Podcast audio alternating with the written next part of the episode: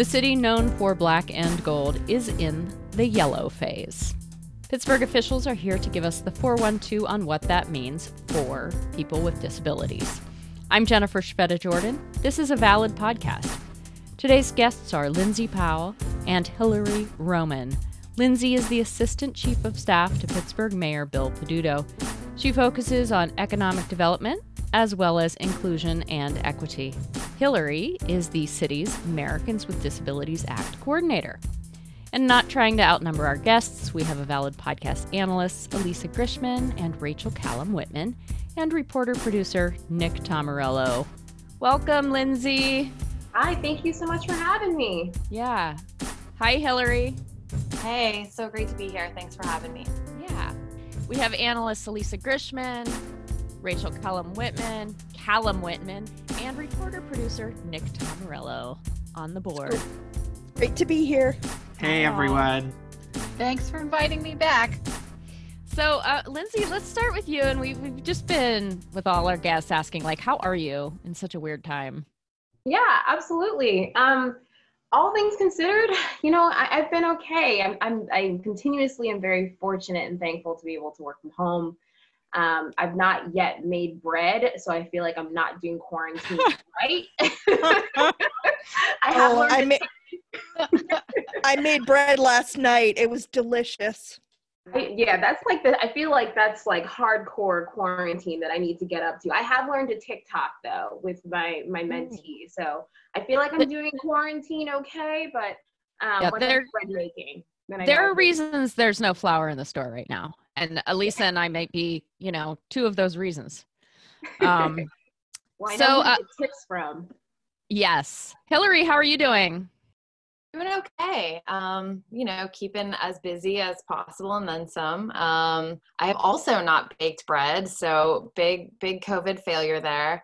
Um, but who I, are you guys? Like, I don't, what? I don't know. I don't know. Not, not great. Um, but uh, yeah, I'm super worried about when we do have to go back to work because my dog is going to be really, really upset. But other than that, doing oh. good. Thanks. Well, let's um kind of jump into some of the questions we have here, and um, Lindsay, um, or really for either one of you, however you want to take this, what are some of the specific ways the city's making sure that the response to COVID and, and coming out of COVID is inclusive to people with disabilities, physical and mental? Absolutely. Um, I can get started a little bit, and then I guess Hillary and I will toss back and forth. But um, great. We're really ensuring that our information gets out as quick as possible.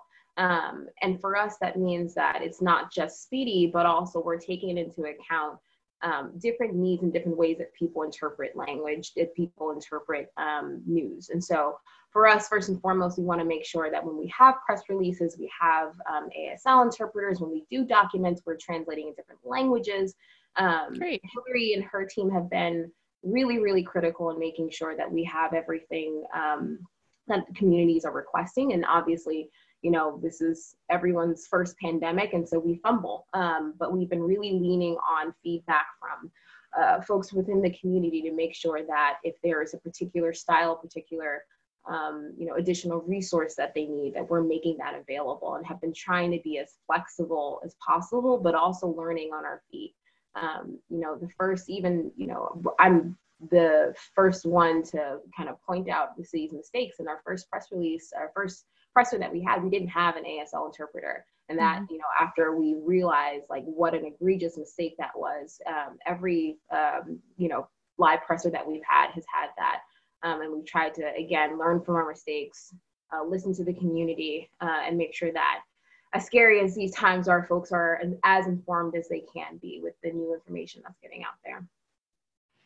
Yeah, it is. Um, I, I, I think I might know an activist who was involved in um, pushing for sign language. she might be on this call. She's not. Alisa's just whistling a little bit, but um, you know, and I th- I think about that for our show. Like, um, what do we need? How how can we get to the most number of people, right? And um, we don't have ASL here. Um, you know, but it but it always is good. Like if somebody requested it, that we would know where to go and have the budget for it to employ it. Um, you know, and I've been looking at live transcriptions, and that's like $300 a show actually um, from one company. So it, it is, it's so important. And, um, you know, another piece was we had a, a woman on um, who was a lip reader, and she was talking about, you know, some of the, um, the government officials or whatever on you know and and certainly health officials had masks on during press conferences and and science she doesn't know sign language. Um, so all those things are so important and i i know that we're all uh, learning and hopefully getting a little better all the time. And i'm hoping you know i'm wondering how that might affect you know moving forward how the city thinks about um, making information more inclusive if you thought about that at all. Yeah absolutely. I mean i'm going to pass over to hillary. Hillary started she's still fairly new to the team but she's you know hit the ground running in terms of making sure that um, the way that we communicate uh, with the public is as equitable as possible and she's been trying to deploy different types of technologies as well uh, to make sure that we're staying on the ball there. Hillary do you want to talk a little bit about yeah. your- I would love to. Um, and you can just cut me off when I'm, you know, rambling a little too much because this has become my number one passion project. Um, so accessibility means a lot of things, right? And my role with the city is about making sure we ensure Title II compliance. I'm not trying to be jargony, but um, what that basically means is making sure that all of our government programs, ac- you know access to government programs and services, are in place and are equitable. Um, it's really important to me that we make the city the most accessible place that it can be. Um, and so I've kind of tried to strengthen some of our internal protocols and you know some things that maybe needed a little shaping up um, and right now you know where that may have been you know looking at curb cuts and things of that nature it's just lightning fast become making sure that our communications are accessible and so one mm. thing that really concerns me is that uh, right now we really have to rely on private companies right um, private companies tech companies have kind of become the gatekeepers um, of information right now and we're only as accessible as you know zoom or you know google ah. meet uh, or any of these mm-hmm. platforms will allow us to be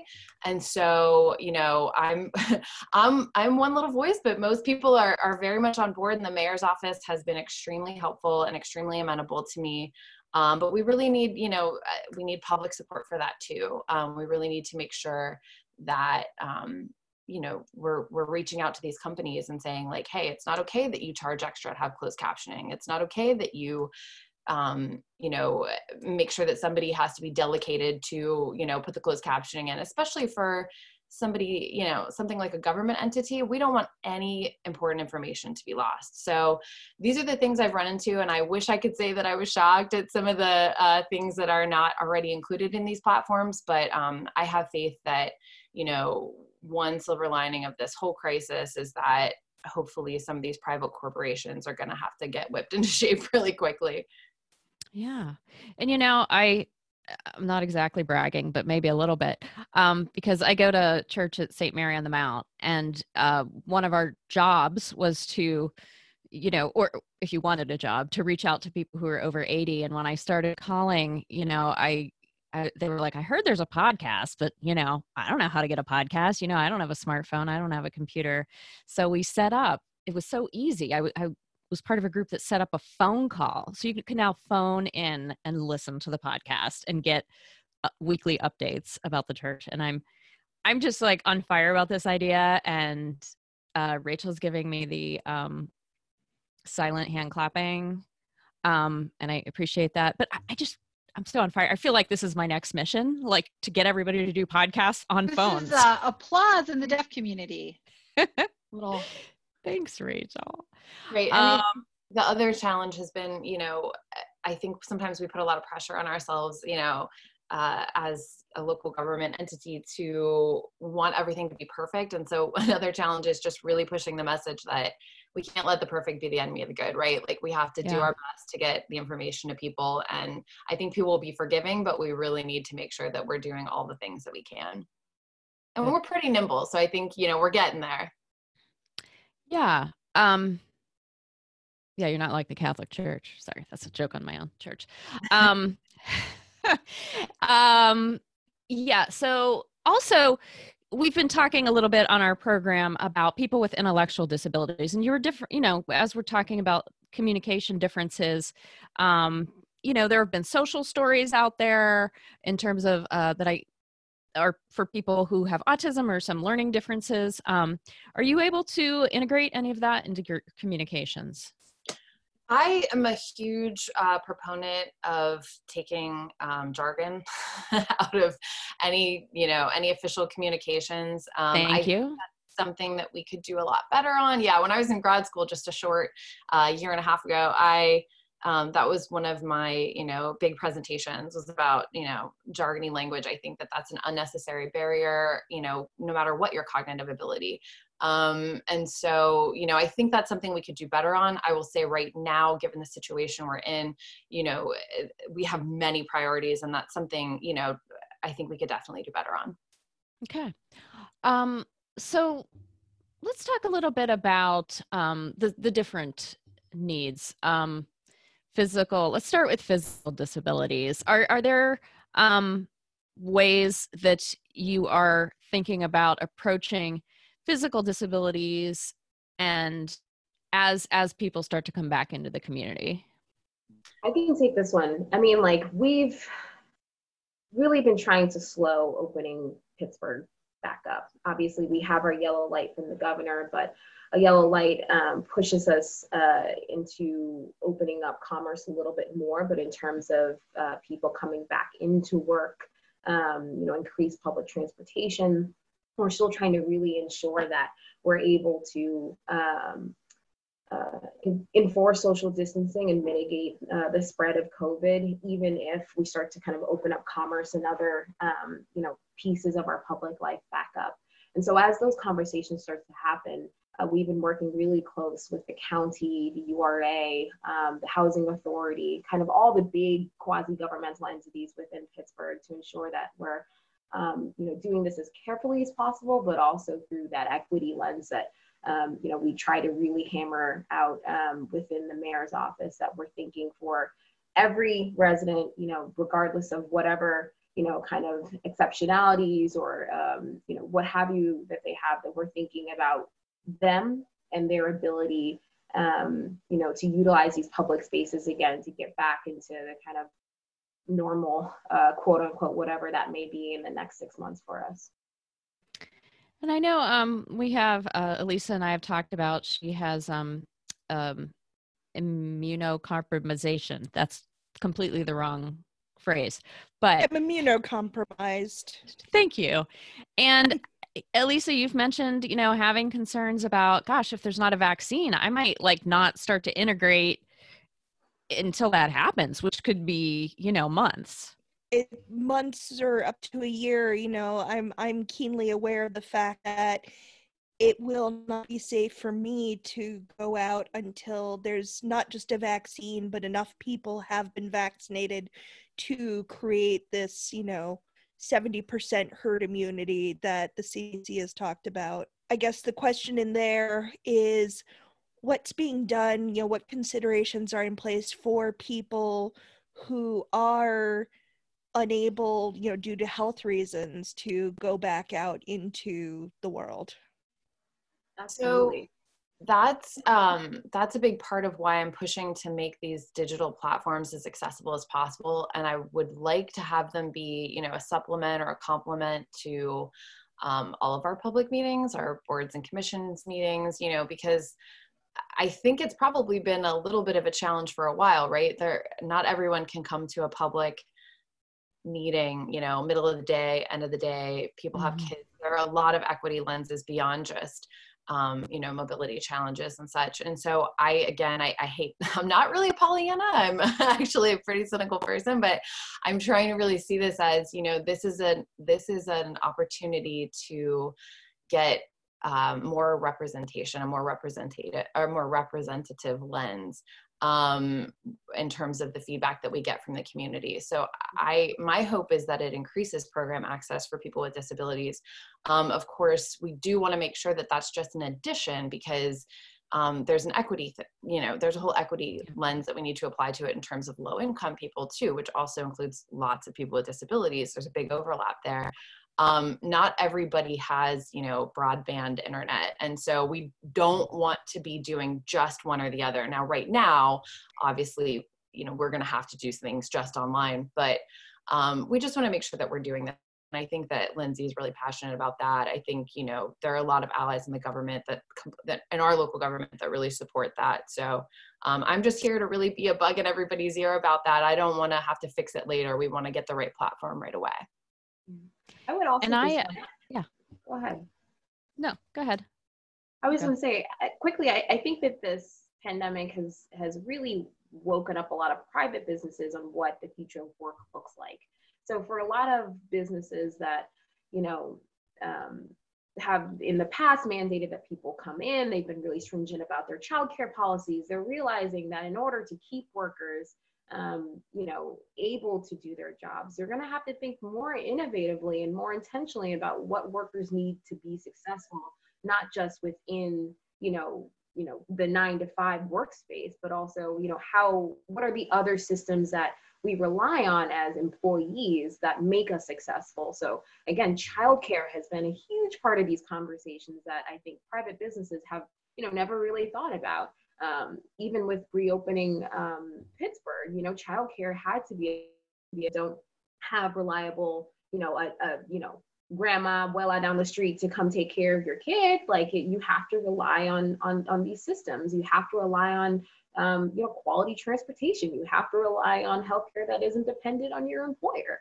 And so it's, I, I think that out of all of this, if there is a bright spot, um, I think it's it's laid bare um, that we need to really rethink what the future of work looks like and, and also how incredibly fragile our systems are that we rely on um, to get us, um, you know, here and there to, um, you know, keep us employed, what have you, how fragile all of these systems are in the scheme of things. Right. And And, can I, that- Go ahead, Hillary. Oh, sorry. I just just to piggyback on what Lindsay said is it's so right on because um, you know I think a lot of people uh, in, in you know the disability world are kind of looking at how all of a sudden everybody's allowed to work from home when before that might have been an artificial barrier, right? Um, for a lot of employers. Uh, I think they're kind of looking around and going, you know, what the f? Like I could have done this job from home easily, and now everyone can work from home, and so. Uh, you know, I don't really do a lot of Title One stuff. That's a whole different world, but that's some feedback that I've gotten, and so I, I totally agree with Lindsay. I think um, that th- this whole idea that you have to be in a place and a time, and you know, I think those are completely superficial, and I think we're coming to realize that. Uh, Rach, so we have, uh, I mentioned Rachel is here. She's the author of Instability in Six Colors. She teaches in the uh, psychology department of Duquesne. So she has a lot of um, personal experience and educated, educational experience in um, mental health. Rachel, I think you wanted to add to the conversation? yeah, so I just wanted to kind of add this to the conversation. We're talking about um, access to employment and the kind of accommodations that we have for people, um, whether really they have a disability or not, how things are changing. Um, but I also think we really have to look at this not just based on work itself, on clocking in and clocking out, um, but in addition to that, the fact that how we understand productivity and worth is going to drastically change, hopefully. Um, and so I think from an academic standpoint, this isn't just about your everyday salary. There's going to be systemic um, scrutiny and hopefully changes when it comes to this idea of how we treat people and equate who they are to, to what they do and the worth they have, which is a really outdated, terrible model that we have here um, that we really need to re-examine through the lens that of activi- of activism and advocacy as we're chatting about right now, but making sure that we remember um, that it's not just a localized issue, that this is something that has a greater impact, not just in the city of Pittsburgh, but you know, on a larger scale. So that's something that I always, with my students as well, talking about this idea of, you know, capitalism and, oh, I'm going to sound like a professor, so I'm going to stop talking about capitalism very loudly. Uh, but again, this idea of who you are um, and the worth you have based on what you can do for someone else, which is usually a sticky wicket. So and, and ableism is right there just uh, hammering that point home, which is why we need to start talking about it and making some changes. Thanks, Rachel. Does anybody want to, uh, Hillary or Lindsay? I could ask the next question if you. No, I just, I totally agree with that assessment. I mean, I think we lose a lot of human capital when we put all of these artificial restrictions on people. And I think, you know, hope I've, I've been reading about people putting, I mean, the city has not done this, but, you know, I've been reading about certain private entities putting these, you know, like bots on people's, I'm, I will show my technical incompetence here, but like bots on people's computers so that they can measure their productivity and all this stuff. And you know i i, I just think it's really paternalistic and sad. And i think you know i think hopefully what we can learn from this is that people can be trusted to you know perform at the same level or better when they're you know given the the power to kind of determine that themselves. Absolutely. Thank you. So um if we could just return to well we didn't really dive into it too much but mental health. Um I am feeling as I'm going out like so anxious. I, I, was just shaking today at the post office because some person was within six feet, you know, and I was like looking at her and and I was like, "There's there's yellow tape over there. That's six feet." And she was like, "What?" I'm like, "They have it, so we're still distant, you know." And I was just shaking, and I I see my anxiety just rising so much with this reintroduction. I see myself getting so judgmental of of how people are acting. And i am concerned for my own mental health and and those who have to be around me. So um yeah i, I don't know. What do you like even I, I hope she doesn't listen to this but my favorite dress shop owner on wood street has decided she's gonna um you know like a lot of businesses take some private appointments. And i'm like why does she have to do that? How many dresses does she think she's gonna sell? You know like and just and I love this person, you know, and I don't know what what should I be doing for my mental health? And getting on the bus. I love getting on the bus, but I'm gonna be mad. Help. I take Uncle Pat takes me everywhere uh, around Pittsburgh, but um, yeah, no, it's it's a new. I keep saying non Pittsburghers not listening. Pat is Port Authority. Just just putting that in there. I appreciate it. Yeah, I getting the very Pittsburgh uh, tunnel of thinking right now. But yeah, no, I, I completely understand. It's it's a new normal. It's um, you know, going to the grocery store gives you you know more heightened anxiety than before. Going out, being somewhere in in a crowd might you know have different um, elicit different feelings you know than it did before. And so what we try to do at the city is be really conscientious about the groups uh, locally that have been, um, you know, even before COVID, have been really trying to ensure that mental health is a part of the conversations that we have and that we have um, resources readily available to residents uh, for free. Um, you know, we're seeing more utilization even at the city of our um, um, uh, like teletherapy services um, because you know folks need it. Uh, we want to be able to ensure that you know, no matter your situation, whether you're an essential worker, whether you're, you know, uh, sheltering in place, whether you're at home, you know, whatever kind of needs that you have um, in the mental health space are met. And so um, I, am happy to supply some of the um, kind of local groups that deal with mental health, mental wellness, um, you know, to this group uh, and make sure that it's disseminated because it's That'd be great. important to take care of yourself. When I talk to my staff, it's, you know, always you know, how are you feeling? Uh, if you need, I get that we are in crisis mode, that your phone is ringing probably more than it ever has in your career. But if you need a day, if you need a week, if you need some time, like mm. please take time for yourself, be kind to yourself. Only you can tell, you know, only you know what you need.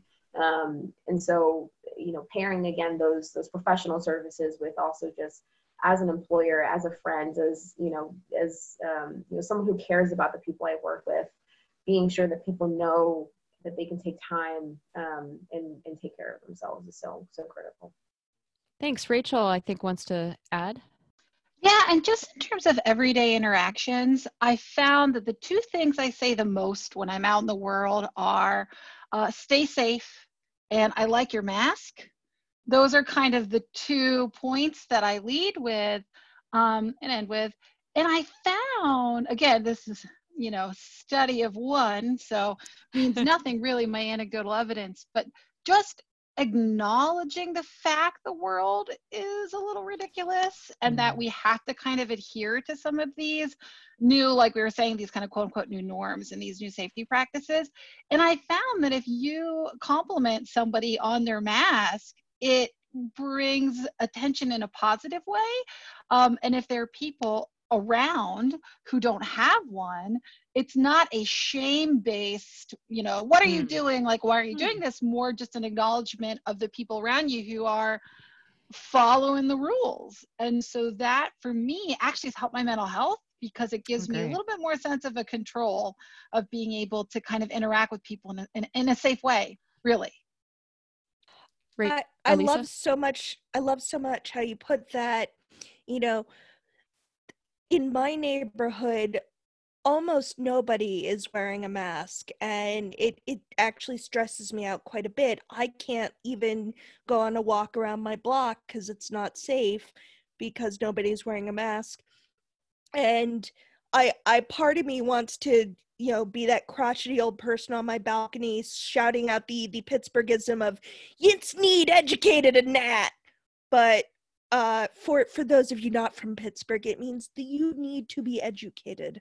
Plural. That.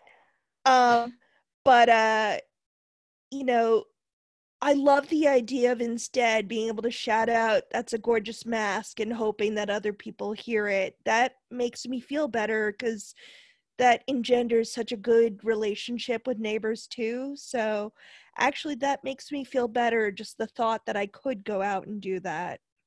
Yeah. I like that I, a lot. I love it too. Three cheers for Dr. Yeah. Whitman. hip hip hooray. Um, I am wondering. Well, first of all, uh, back to Hillary over there. We we haven't given her much time to talk here. um, but I love that you're thinking about the task force meetings because that's something I have wanted to go to. One of the um, disability task force meetings, the ADA task force. And every time I'm like, damn it, I just can't get over there, you know? And so I would love if I could jump in on that if yeah. it's online. I mean, I got to get there obviously at some point in person is the best. But um yeah, if you open that up, I would be very grateful. We would love to have you and you know, that's been one of the big challenges and and I hate to harp on digital digital accessibility so mm-hmm. much, but you know, the task force is comprised of a, an amazing group of advocates and individuals who, you know, have you know there, i have a blind member there's a deaf member a deaf blind member you know a person with cognitive differing abilities you know it, trying to get a platform that can accommodate um, all of these needs is it's just even more challenging than you might imagine. But the good thing is that they're there and so whatever we do pick I, no one's i hope going to be overlooked right? Like we have a really good group of advocates who represent many different parts of the community. Um, and so the hope is that when we are able to find something even though it's been a while since we've been able to have a meeting um, that it's going to cover all our bases and we're going to do our best. I can't promise it's going to be perfect but we're going to do our best. Well we um, are about at our time of, of the end of our podcast. I, I want to invite you to back though, because we want to talk about how the city of Pittsburgh will honor the 30th anniversary of the Americans with Disabilities Act, which is still this year, despite everything. And um, yeah, so I hope you'll come back and we can continue the conversation. Absolutely. Yeah, I would love to talk about that. Thanks, everyone, and be gentle with yourselves. Have a Thank good one. A Valid podcast is produced by Unabridged Press and created with support from the Center for Media Innovation at Point Park University. We are now on Apple Podcasts, so please listen and leave your feedback in a rating.